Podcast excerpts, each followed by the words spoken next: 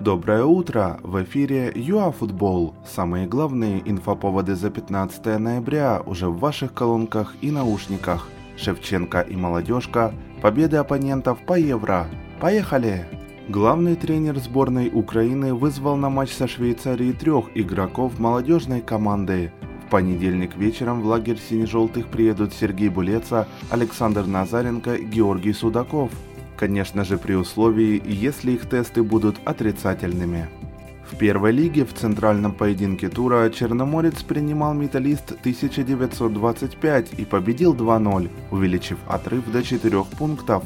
А во второй лиге Подолье обыграла Карпаты из Галича с аналогичным счетом. Это в группе А, а в квартете Б Металл и Кривбас голов не забивали.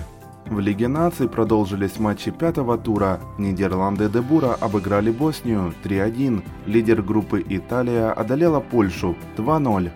А вот Англия потеряла шансы на финал четырех, уступив Бельгии. В последнем матче Дания попытается помешать подопечным Мартинеса выйти в следующую стадию турнира.